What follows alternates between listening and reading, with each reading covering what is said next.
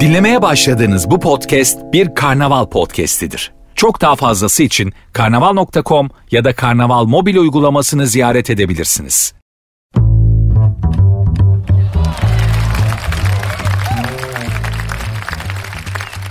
Hanımlar beyler hepinize merhaba. Sert Ünsüz başladı. Ben Nuri. İnşallah sesim herkese sağlıklı geliyordur. Çünkü mikrofon burnuma çarpıp geri sekti. o ara bir tuhaf bir şey olmamıştır inşallah. Hayatımın en güzel günlerinden, en güzel akşamlarından biriydi. Neden? Çünkü WhatsApp ve Facebook çöktü. Allah'tan başka bir şey istesem olacakmış demek ki. Ya kafam nasıl rahat etti. Nasıl huzurlu. ya Nirvana'ya Nirvana'ya ulaştım. Ya gerçekten böyle bir şey yok. İnanamazsınız yani.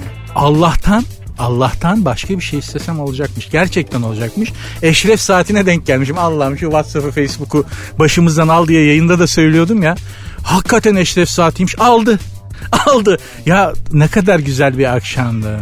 Ne kadar güzel bir akşamdı inanamazsınız yani. İnşallah hepiniz için güzeldir ama bu WhatsApp üzerinden çalışıp ekmek parası kazanan arkadaşlar da var. Yani onlar çok mağdur oldular biliyorum.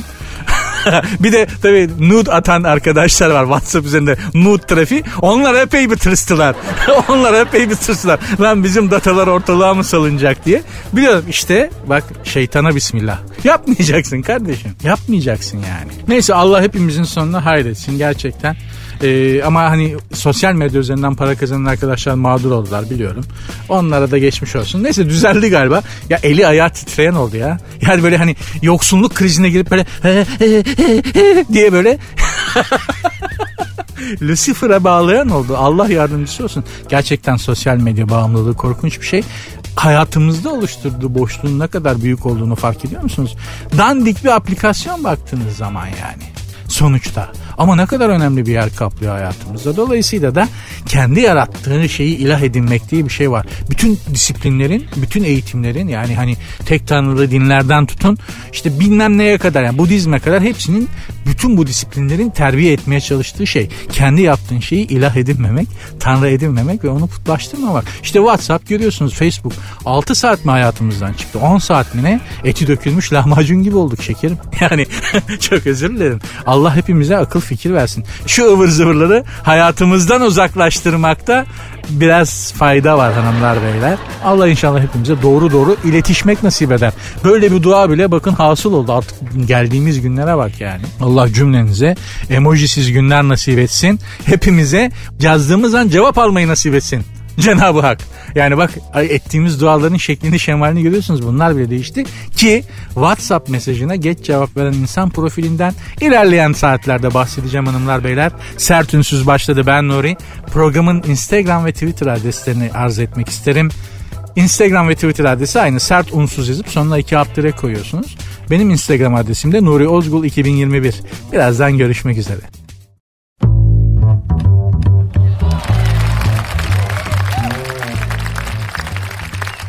Hanımlar beyler sert unsuz devam ediyor. Ben Nuri. Ee, az önce e, kız arkadaşımla konuşuyordum. Sizler şarkılar, türküler ve bilimum reklamları dinlerken. Şöyle bir şey var. Bir şey tespit ettim daha doğrusu. Enteresandır. Ee, daha önce de sık sık yaşadığım ve şimdi bizi dinleyen erkeklerin de sık sık e, yaşadıklarını tespit edeceği bir şey söylediğim zaman aa evet öyle diyecekler. Şöyle dedi kapatırken hadi güzel bir şey söyle de öyle kapatalım. Lan bu bir erkeğe söylenebilecek en zor şey. Kadınların bu takıntısı nedendir? Tamam sürekli böyle bir şey yapmıyorlar ama e, güzel bir şey söyle de öyle kapat. güzel bir şey söyle de öyle kapat yani. Hani niye ama şimdi erkek böyle bir yaratık değil. Yani ulan madem kapatıyoruzdur güzel bir finalle. E, düşünün yani erkek tarihinde bir tane böyle bir adam var. Shakespeare. Düşün yani milyon yıllık insanlık tarihinde erkekler bir tane böyle bir adam çıkartabilmiş. Shakespeare falan yani hani kap, yani sana bunu ancak Shakespeare söyleyebiliriz. Hadi güzel bir şeyler söyle. Dediğin anda güzel bir şey söyleyebilecek bir adam. Shakespeare falandır o. zaten öyle olsan zaten yani alır yürürüm. Değil mi ya Kazanova falandır hadi iki kişi olsun. Ama üç tane yok. Dolayısıyla böyle aniden sorduğunuz zaman güzel bir şey. Ben de dedim ki hayatım dedim. Ben ne diyeceğimi de bilemedim. Allah'tan güzel saçmalamayı becerebiliyorum da. Kızcağız yedi. Yemese bile kadınların da böyle bir iyi yanı var. Yem yemiş gibi yaptı. Çünkü bakıyor hani üniversitede falan bize not verirken e, ya da lisede de öyleydi. Sonuç kötü. Yanlış çözmüşsün ama gidiş yolunda bir ışık var yani. Hani gidiş yoluna not ver. Çözüm yoluna not verdim. Uyguladığın yönteme not verdim derler. Kızcağız benim uyguladığım yönteme not verdi. Yoksa iltifatı çabamı iyi niyetli çabamı takdir etti yani sağ olsun. Yoksa erkek dünyasında böyle hani hadi kapatıyoruz bana güzel bir şeyler söyle de öyle kapatalım dediğiniz zaman bunu tak diye çıkartıp koyabilecek bir erkek yok. İltifat hazırlık ister erkek kafası için. Çünkü iltifat söylediğim gibi daha önce belirtmiştim büyük bir yalandır. Bu, bu yalanı da kurmak için bu yalanı da kurmak için önce öncesinde bir hazırlığa ihtiyaç var yani. Gözlerindeki yeşil denizde boğulmak istiyorum. Bu ne lan? bu ne lan? Dışarıda söyle. Yani bunu ya bu söylenecek bir şey mi? Söylenmiş en büyük yalanlardan biri. Gözlerindeki yeşil denizde boğulmak istiyorum sevgilim. Hadi oradan. Hadi oradan. Serseriye bak. Normalde hiç yani bunun yalan olduğunu her iki tarafta biliyor. Kadın da biliyor, erkek de biliyor. Ama ortada anlaşılmış ortak bir yalan var. Ben bunu söyleyeceğim. Evet böyle bir şey yok. Sen bunu dinleyeceksin ve anlayacaksın. Evet öyle bir şey yok ama hoşuna yalan da olsa söyle. Hoşuma gidiyor dedikleri şey bu işte. İltifat. Sonuç itibariyle hanımlar beyler. Hadi bak kapatırken böyle özellikle hanımlara seslenmek istiyorum. Kapatırken böyle hadi bana güzel bir şey söyle de öyle kapat. Ya da direkt muhabbetin ortasında bana güzel bir şey söyle falan gibi şeyler söylemeyin. Bizim kafa basmıyor. En azından tabii bu da bir erkeğin hatası. Demek ki böyle bir ihtiyaç doğuracak kadar onu iltifatsız bırakmışsın.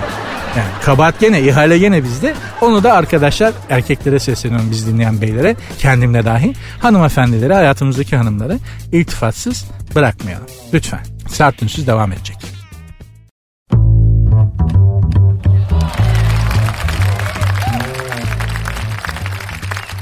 Garson olmak ister miydiniz? Soruyu tekrar etmek istedim. Garson olmak ister miydiniz? Bulunamıyormuş da efendim. Bu garsonlar, aşçılar işte bu bir dernekleri var zannediyorum. Onun başındaki beyefendi bir röportaj vermiş ve diyor ki artık garson bulamıyoruz. Aşçı da bulamıyoruz. Ama garson hiç bulamıyoruz çünkü pandemi döneminde mekanlar kapandığı için e, garsonların pek çoğu taksi şoförü ve kurye olmuşlar. Garson kalmamış, bulunamıyormuş. Ben de soruyorum garson zaten var mıydı ki? Yani hani yemeği mutfaktan alıp benim önüme koymaksa bu bir meslek değil. Garson olarak tanımlanamaz ki bu. Bunu herkes yapar. Ama her mesleğin bir hususiyeti var. Garson da garson dediğim psikologtur yani. Aslında bakarsanız. Ya da öyle bir servis yapar ki size kendinizi öyle bir iyi hissettirir ki o adama kendinizi sağlam bir bahşiş vermek zorunda hissedersiniz. Mesela Sarıyer'de bir Özcan abi vardır. Hesap isterseniz şöyle der. Hesap kolay. Doydun mu? Bak bir anda böyle bir ya senle ilgili doydun mu seni doyurabildik mi mutlu oldun mu beğendin mi yediğini. Adam önce bunları soruyor sana hesabı kilitliyor. Güzel baş tacısın başımın üstünde yerim var. Hesap kadar bahşiş vereyim icabında böyle garsona. Ama böyle garson yok. Garson bulunamadığı gibi çünkü pek çoğu işte kurye taksi şoförü gibi başka yan işlere kaymışlar. Aşçı da bulunamıyormuş. Zaten kimse de aşçı olmak istemiyormuş. Neden?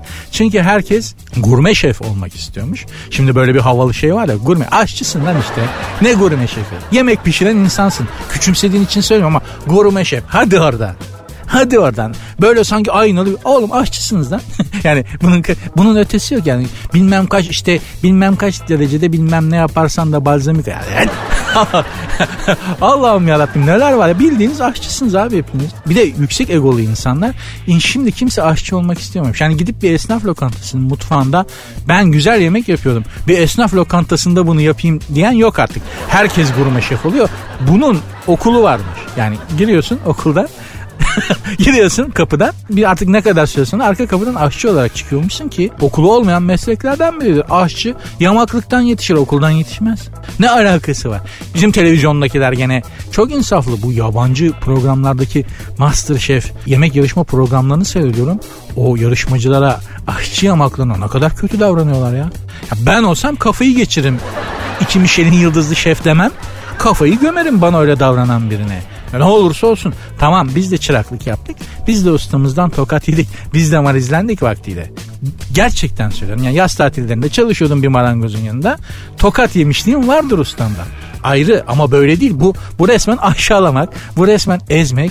Bu resmen bir insanı yok saymak. Bu kadar egolu olmanıza gerek yok. Yavrum yaptığınız iş soğan doğrayıp yemek yapmak. Ha?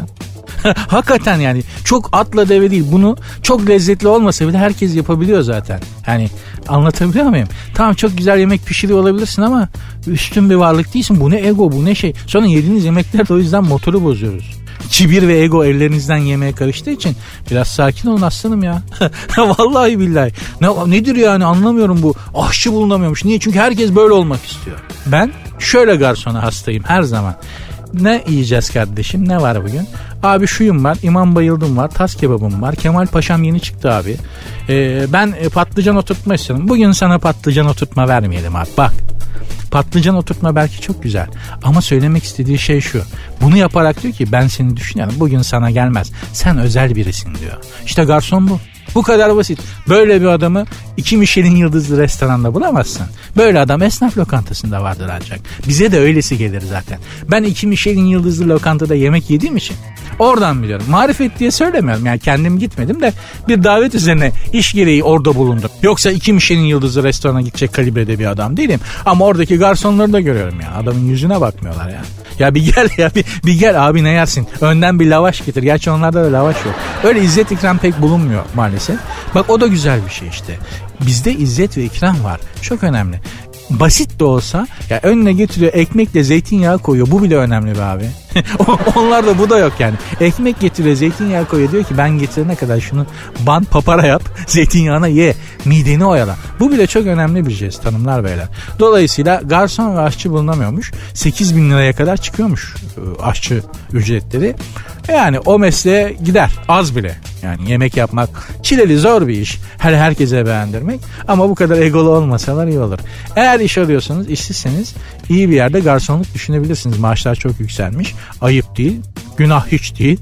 E, şerefli, haysiyetli, namuslu bir meslek işte. Bir kenarınızda bulunsun. İleride historinizde ya bir zamanlar öyle bir dönem oldu ki garsonluk bile yapmıştım diye anlatırsınız. İnsana hizmet olduğu için de çok renkli, çok başka insanlarla tanışma ihtimaliniz olur. Size çok zenginlik katar. Zordur ayrı. Sert Unsuz devam edecek hanımlar beyler. Programın Twitter ve Instagram adresi Sert Unsuz yazıp sonuna iki alt tire koyuyorsunuz. Benim Instagram adresim de Nuri Ozgul 2021.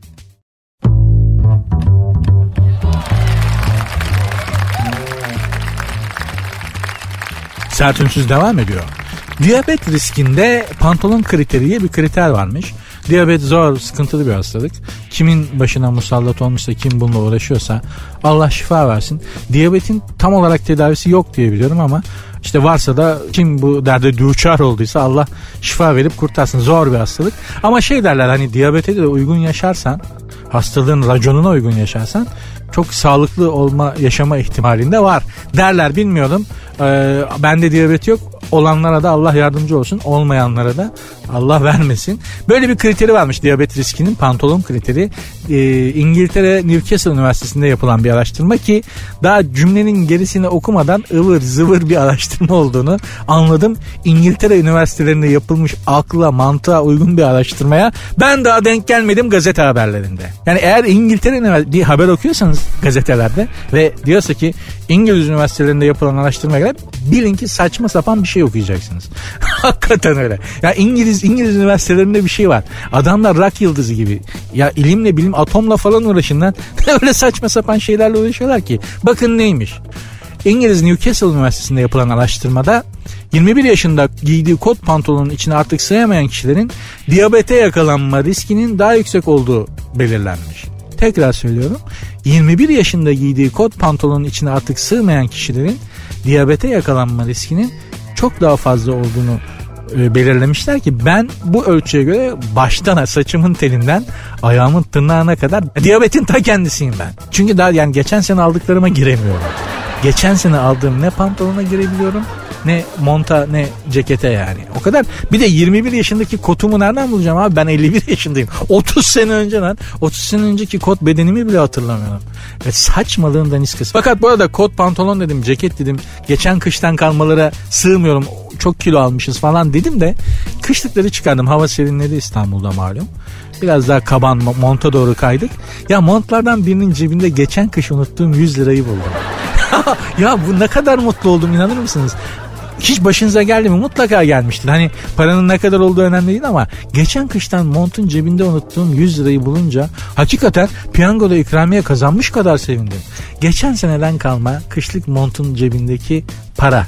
Gerçek bir mutluluk kaynağı. Size söylüyorum küçük mutluluklar bizimdir. Büyük mutlulukları beklemeyin gelmeyecek onlar. Yani evlenirsiniz, aşık olduğunuz insanla evlenirsiniz sevdiğiniz arabayı alırsınız bir ev alırsınız. Bunlar büyük mutluluklardır kabul ama hani böyle büyük mutluluklar yağmayacak üstümüze. Küçük mutluluklar bizimdir. Bu, bu da küçük bir mutluluk. Bunu büyük mutluluk gibi yaşamak da en güzeli. Geçen wow, şu 100 lirayı hala şu yayın bitse de yarın nasıl ezeceğim diye hala onu düşünüyorum. Aklımın bir tarafında o 100 lirayla ne yapacağım var yani düşünün. O kadar keyifli, o kadar güzel ve o kadar mutluluk verici bir şey. Çünkü daha fazlası gelmeyecek biliyorum. Yani İngiltere Büyükelçisi arayıp Nuri'cim sana vatandaşlık verdik hesabı da hesabı da bin, bin, bin hesaba da 100 bin sterlin koyduk.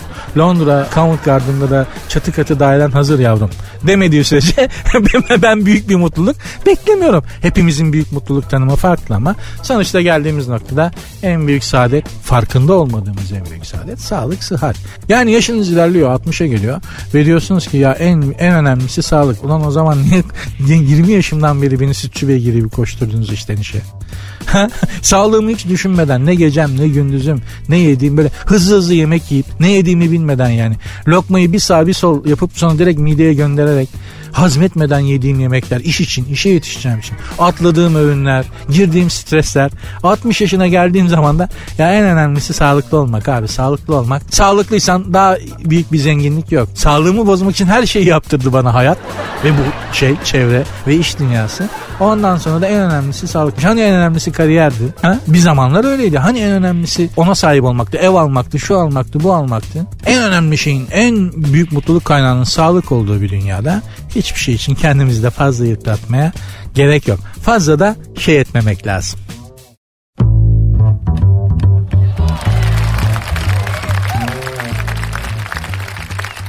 Yaşlı mısınız? Soru bir e, haberin, bir yazı, bir köşeden aldım bunu.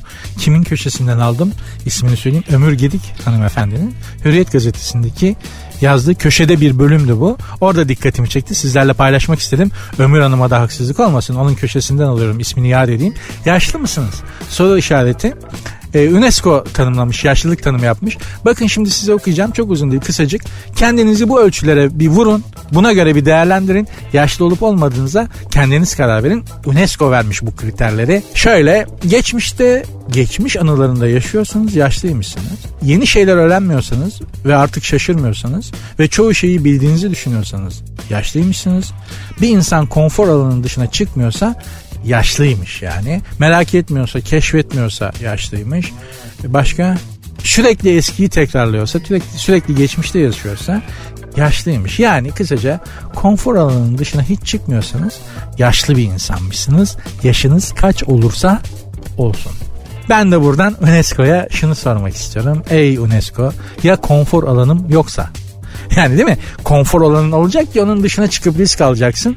Yeni bir kendini gelişmeye zorlayacaksın. Başka güçlüklerle karşılaşacaksın falan filan. İşin bu kısmını zaten her gün anlatıyorlar. Kişisel gelişim. Konfor alanınızdan çıkın. Güvenli alanınızdan çıkın. Risk alın. Lan kredi kartının askeri ödemesi gelmiş 3754 bin lira. Hangi konfor alanından çıkıp risk alacağım ben? Ha? Üç tane çocuk okula gidiyor. Hadi çıksın o adam, o kadın konfor alanının dışından da göreyim. Hayatı, herkesin hayatını kendi hayatları gibi zannediyorlar ha. Hakikaten yani. Herkes Kemerburgaz Country'de yaşamıyor bebeğim. Anlatabiliyor muyum yani? Ve sorun şu. Ya bir konfor alanınız yoksa mesela ben İstanbul'da yaşayan herkesin zengini fakiri bakın. Zengini fakiri bir konfor alanı yoktur yani. Ya da İstanbul'da yaşamak başlı başına bir e, risk alma, başlı başına bir konfor. Ya ben evden çıktığım an zaten konfor alanımdan dışarı çıkıyorum. Daha geçen gün sokak köpeklerinin paraladığı bir kızcağız haberi vardı. İstanbul'da yani. Düşünün köpek çeteleri var. Tamam hani hayvan severler kızmasınlar.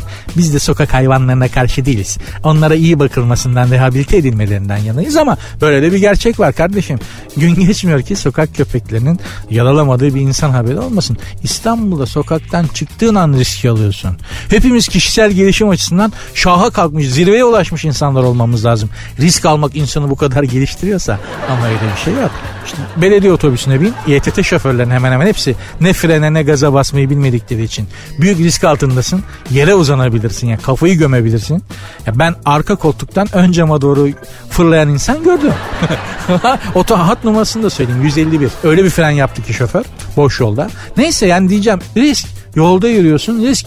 Ya, yani kaldırımda sana tır çarpabilir İstanbul'da. Ee, başına e, klima düşebilir. gökten insan ve hayvan düşebilir. Mafya çatışmasının arasında kalabilirsin.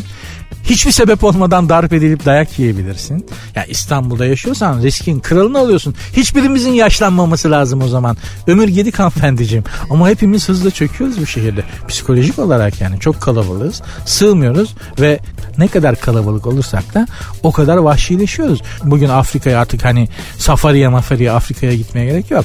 En kral safari İstanbul'da. en kral vahşi ortam İstanbul'da. Gel gidelim Cerrahpaşa'ya, Esenyurt'a, Güngören'e. Yani şehrin birazcık daha dışına. Cerrahpaşa dışı değil tam göbeği gerçi ama hani birazcık daha şehrin dışına doğru gidelim bak. O semtlerde yaşananları bir görün.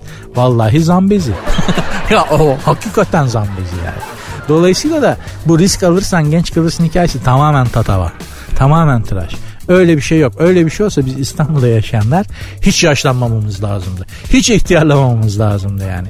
Yaşlanmak Allah'ın herkese farklı şekillerde ve farklı zaman sürecinde farklı zaman dilimlerinde nasip ettiği bir şey. Kimisi hemen yaşlanır 30'unda çeker 25'inde saçları ağrır Kimisi de Ramses'in mumyası gibi adam olduğu gibi Dorian Gray'in portresi gibi kalır. Bakınız Selçuk Ural. Geçen günlerde saçmalamış ama olsun ya adam ben bildim bileli Selçuk Ural var. Orhun kitabeleri gibi adam. Eskimiyor. Hakan Ural da öyledir. Vardır böyle insanlar yani. Allah genetik Ahmet Özhan mesela. Yıpranmıyor abi adam. Allah vermiş genetik bir şey var. Kendilerine de iyi bakıyorlar. Dolayısıyla bunun böyle risk almakla misk almakla alakası yok. Sakın risk misk de almayın zaten. Hiç risk alınacak bir zamanda değiliz. Aman diyeyim. Şu zamanda olduğunuz yerde saymak bu yaşadığımız günlerde olduğunuz yerde saymak ilerlemek demektir.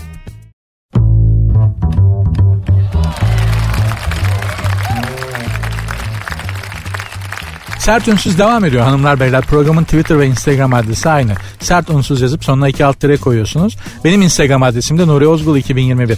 Adını vermek istemiyorum. Çok kıymetli bir kalp cerrahımız. Hastalarına ameliyata girmeden önce hemen böyle narkozu vermeden önce türkü dinletiyormuş. Türküler hastalara çok iyi geliyormuş. Ama hangi türküler? Yani şimdi türküden Türkiye'de fark var değil mi? Yani bir Ankara havası Mısırlar saçak saçak alçak boylusun alçak mesela oynak bir havadır. Bunu dinletirsen adam der ki narkoza gerek yok bas neşteri doktor. Bir yerden sonra zaten türkü öyle bir seni hipnotize ediyor ki öyle bir paralize ediyor ki kesseler hissetmiyorsun o ritim o akış ama bazı türküler vardı ki yani narkoz almadan önce dinlesen zaten ayılmayı kendin istemezsin. Düşünün bu uygulamada hocamız koskoca profesör doktor bir kalp cerrahı kalbinizi açacak. Allah işlemlerden uzak etsin. Kalbinizi açacak. Önceden ve narkozu da almışsın hafiften tak duyduğun son şey şu türkü. Azrail'in gelir kendi ne ağa der ne efendi. Sayılı günler tükendi. Yolun sonu gözüküyor. 3 2 1 derken en son duyduğun şey bu. E bu da türkü hocam değil mi? Türkü dinlet tabii güzel bir şey. Bingür Sönmez Hoca o da kıymetli bir kalp doktorumuzdur e, Bingür Sönmez Hoca da ney dinletirdi? Mesela bir ara öyle şeyler yapıyordu Bingür Hoca da. Deneysel şeyler. Babacığım zaten narkoz kafası güzel bir kafa. Hele ayılırken. Bunlara gerek yok. Ben en son narkoz yediğimde şey hatırlıyorum. Ben gidiyorum doktora hadi hoşça kal dedim. Ondan 3 gün sonra ayılmışım. ne kadar güzel bak. 3 gün sonra kendime geldim. Daha tabii ki ameliyattan sonra ayılmışım ama 3 gün sonra hatırlamaya başladım olanı biteni. Narkoz kafası, o sedative kafa zaten güzel bir kafa. Ha bu arada bir göbek atan bir doktor hanımefendi vardı. Çok eleştirildi. Tabipler Birliği ekranlarda göbek attı yardırarak oynadı diye kendisine soruşturma açmış. Benim Tabipler Birliği'ne tavsiyem hakkında soruşturma açılacak. Daha başka meslek mensuplarınız var. Şimdi ispat edemeyeceğim için, ispatı olmadığı için buradan yedikleri haltların ne olduğunu söylemem mümkün değil ama bir doktor hanımefendinin ekranda göbek atması en fazla şık olmayan bir şey olarak değerlendirebilir. Oysa ne doktorlar var neler yapıyorlar. Bütün mesleği de tabii ki e, itham etmek istemem ama bildiğimiz ne doktorlar var. Eğer birileri ararsa anlatırım. İsmiyle anlatırım yani. Ama ispat edemem. Dolayısıyla bir hanım doktor hanımefendi ekranlarda göbek attı diye meslek etiğine yakışmazmış. Doktorlar göbek atmaz diye bir şey mi var? Hipokrat yemininde nerede olursa olsun göbek atmayacağım, kalça kıvırmayacağım diye bir yemin mi var abi? Bu ne acayip bir şey ya. Şahsen bakın o hanımefendiye kardiyovasküler buradan da beni tanıyanlara, beni sevenlere, yakın aile efradıma vasiyet etmiş olayım. Kardiyovasküler bir sorun yaşarsam eğer beni bu hanım açsın. yani hanım açsın derken doktorlukta yani e, cerrahlıkta böyle bir e, tabir var. Sen kesiyor ya hani ameliyat ediyor hastayı kesiyor ona hastayı açmak diyorlar. Valla hastayı açtık şu anda falan diyorlar. Gazoz kapağı gibi. ya çok saygı duyulacak bir işiniz var. Düşünsenize adam kalbinizi yani sizin göğsünüzü açıyor. Kalbinizi avucunuzun içine alıyor. Götürüyor bir masanın üzerinde dikiyor. Sonra geri getiriyor. Vücudunuzu dikiyor. O şeyi kapatıyor ve sizi tekrar hayata geri döndürüyor lan. Hakikaten mucize adamlarsınız. Yani bunu elbette ki şimdi hani böyle bir e, sofra geyiğine çevirmek istemem ama hakikaten bu cerrahlık önemli bir iş. Dolayısıyla da saygısızlık etmek istemem ama hani e, bir göbek attı diye de bir operatör doktoru böylesine sert cezalandırmak hiç şık değil. Kolay yetişmiyorlar çünkü belli ki kadın da iyi bir doktor bu arada. Lütfen beni sevenlere ve yakın aile efradıma buradan sesleniyorum. Ee, ben kardiyovasküler bir problem yaşana, yaşarsam kalp ameliyatı falan olmam gerekirse Allah korusun herkesi. Beni bu hanıma açtırın. bu kadın açsın bu kadın diksin beni. Lütfen çok rica ediyorum. Neşeli insandan zarar gelmez hanımlar beyler. Yani ben Amsterdam'da bir çok özür dilerim bu ifade. Yani bir umumi tuvalette duran bir kadın gördüm.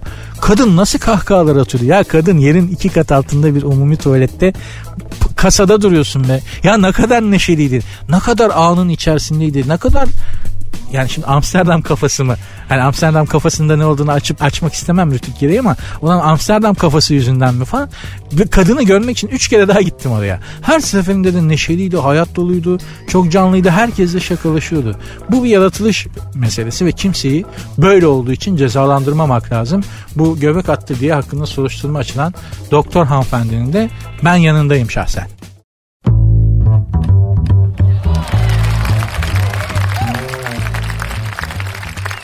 İrem Derici böyle bir hanımefendi var biliyorsunuz. Ben kendisini tanımam babasını tanırım. Hulusi Derici'yi reklamcıdır kendisi.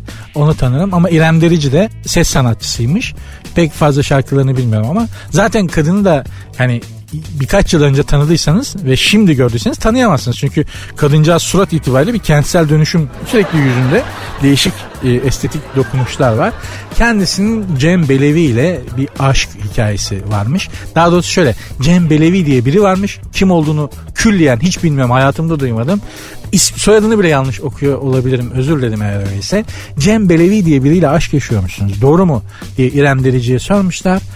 Ee, yakıştırılması çok tatlı ama arkadaşız. Hayatımda biri olursa sırtımı alıp gezdireceğim kurbanlık koyun gibi. Demir. İyi de İrem Hanımcığım ya sığırın tekine denk gelirsiniz.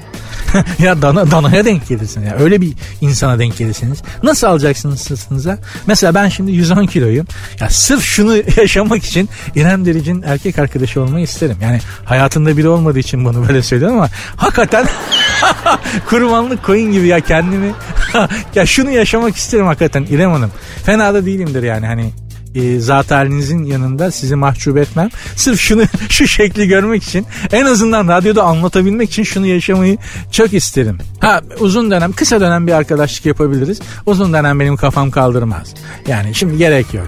Sırtını alıp taşımaya falan gerek de yok bir erkeği. Erkek dediğimiz varlık çünkü yani bir erkeğe kendini iyi hissettirmenin yolu çok basittir bir kadını anlamak, o anki psikolojisine göre kendini iyi hissettirmek ayrı bir sanattır. Her erkeğin beceremeyeceği bir şeydir. Kadın dünyası girift bir dünyadır. Bunu söylemekte bir beis yok. Bunu kadınlar da kabul ediyorlar. Erkek çok daha basit. Psikolojik durumu ne olursa olsun bir erkeğe kendini iyi hissettirmenin yolu tek bellidir hanımlar. Bakın biraz egzajere ederek biraz e, belki kaba saba e, çok kabalaşmadan söyleyeceğim. Biraz kaba saba bir erkeğe kendini iyi hissettirmenin her şart altında yolu üç kelimedir koçum, aslanım, kaplanım ya da aslansın, kaplansın, kralsın. Bu kadar. Bakın üç kelime.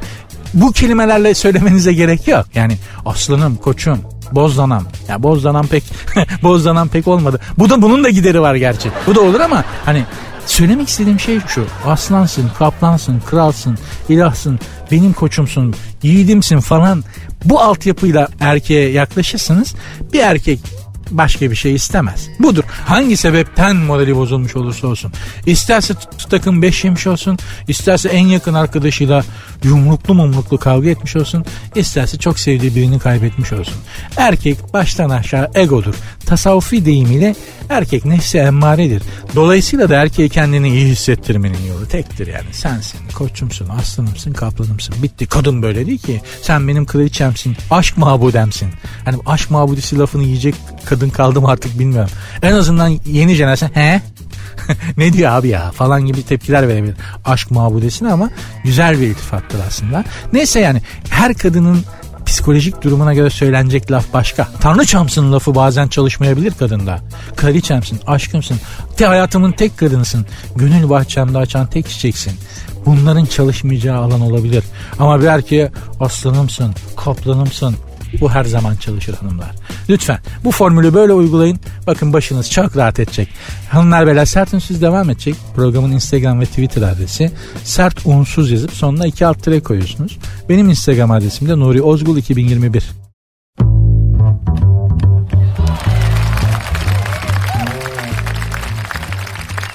Sert unsuz devam ediyor. Ben Nuri. Ee, bir dinleyicim az önce Nijerya polisinin e, iki hırsızı keçiye dönüştürdü. Büyü kullanarak keçiye dönüştüğü gerekçesiyle iki tane keçiyi gözaltına aldığını söylemiştim. İşte birisi de Hindistan'da da ineğe tapıyorlar ama falan gibi bir şey yazmış. Hindistan'da ineğe tapılmıyor. Ya inek kutsal bir hayvan ama bir tanrı değil. Yani inek görünce yere kapanmıyorlar. Ayaklarına da kapanmıyorlar. Ama bir inek evinize girip yatağınızda yatabilir Hindistan'da yani.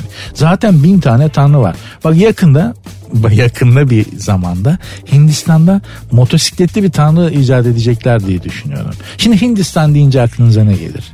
Bir düşünelim. İnek değil mi? Mebzul miktarda tapınak, baharat, Ganj Nehri, Tac Mahal, filler. Aslında Hindistan deyince akla gelen şey bence motosiklet olmalı. Ben bir motosiklete bindim. Ya ben kullanmadım. İkinci olarak arkaya bindim.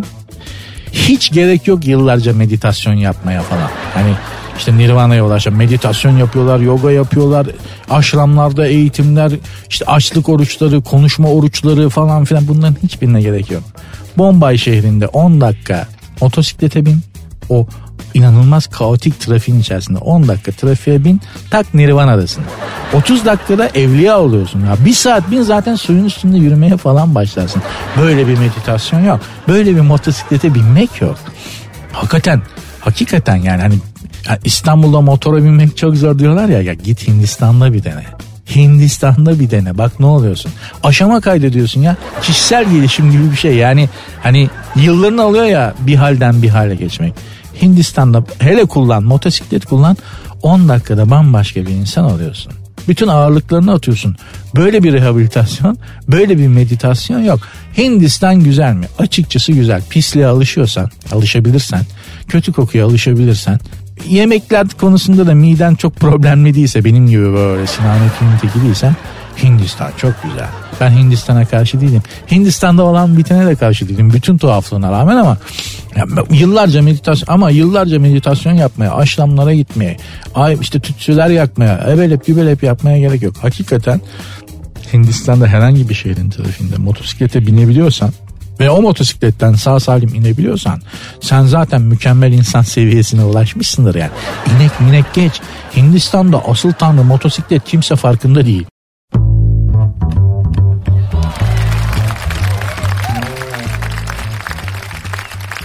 Yapılan bir araştırmaya göre yani bir araştırma yapılmış. Her zaman bütün yapılan saçma sapan ve gereksiz araştırmalar gibi bu da İngiltere'de İngiliz bilim adamları tarafından yapılmış.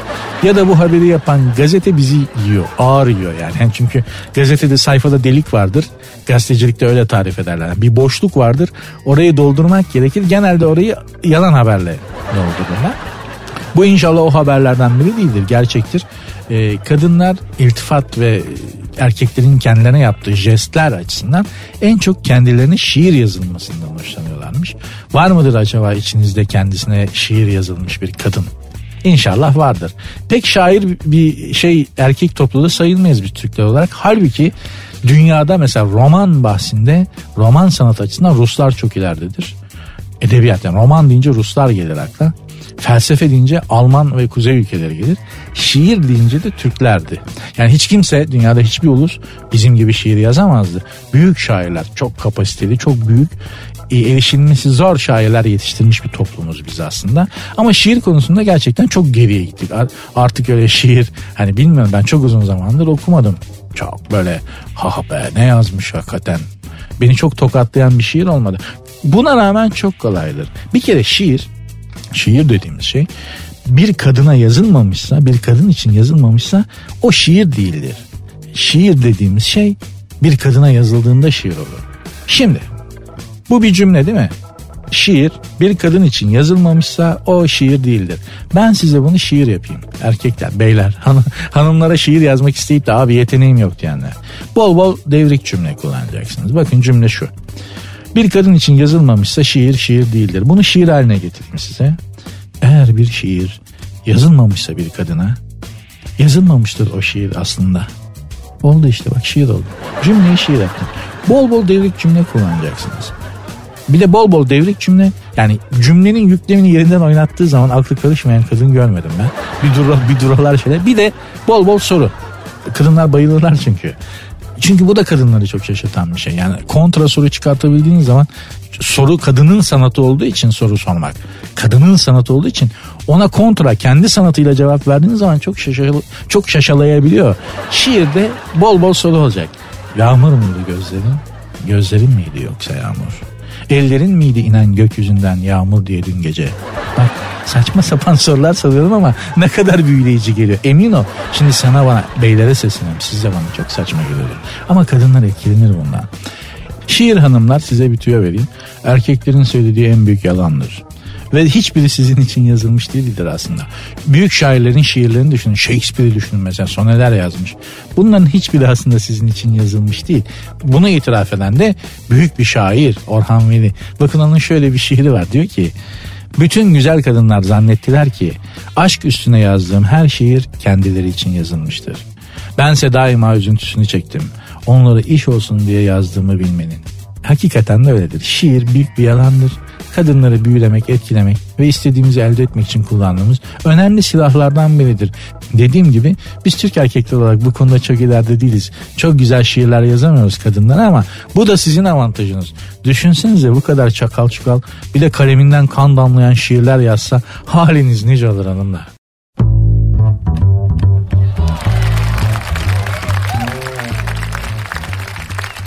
Size programı açarken bambaşka bir insan modelinden söz edeceğimi söylemiştim. Böyle benim keşfettiğim sizin duyunca aa evet böyle bir insan modeli var diye şaşıracağınız bir insan modeli. Siz de tespit etmişsinizdir bunu. Hayatınızda mutlaka böyle bir kişi hatta birkaç kişi vardır. Yazdığınız mesaja mutlaka geç cevap veren insan modeli. Bu. Değil mi? Yani bu bildiğiniz aslında eğer çok meşgul değilse sopalık bir insandır bu. Her mesaja 2-3 saat sonra cevap verir. Ama hepsine her zaman mutlaka geç cevap verir. İnsanın işi vardır, meşguldür, lavabodadır, toplantıdır eyvallah. Ama standart olarak bir yere geç kalmak, geç kalmak hastalığıyla aynı zannediyorum bu. Bir de eskiden mesela bu bir ego tatmini aslında. Eskiden mesela sadece trafikte olurdu böyle tipler. Hani o makas atanlar, egzozu bağırtanlar böyle diye falan filan. Bu tipler aslında psikolojik bir problem zannediyorsunuz. Aslında öyle değil. Felsefenin alanına giriyor bu insanlar. Çünkü ciddi bir varoluş, egzistansiyel bir problem yaşıyorlar. Kendi varlıklarının dünya tarafından, insanlar tarafından bilinmesini, görülmesini ve önemsenmeyi istiyorlar. Hayatta hiç önemsenmedikleri için. Çünkü insan var olduğunu bilen tek canlıdır var olduğunu bilmenin de bir sancısını yaşar. Çünkü kendi bilmesi yetmez. Başkaları da onun varlığını görsün ve bilsin isterler. Bu iş makyajdan, süslenmekten, giyinmekten kariyer hırsına kadar gider. Yaptığımız her şey budur zaten. Varoluşumuzu ispat etmek başkalarına.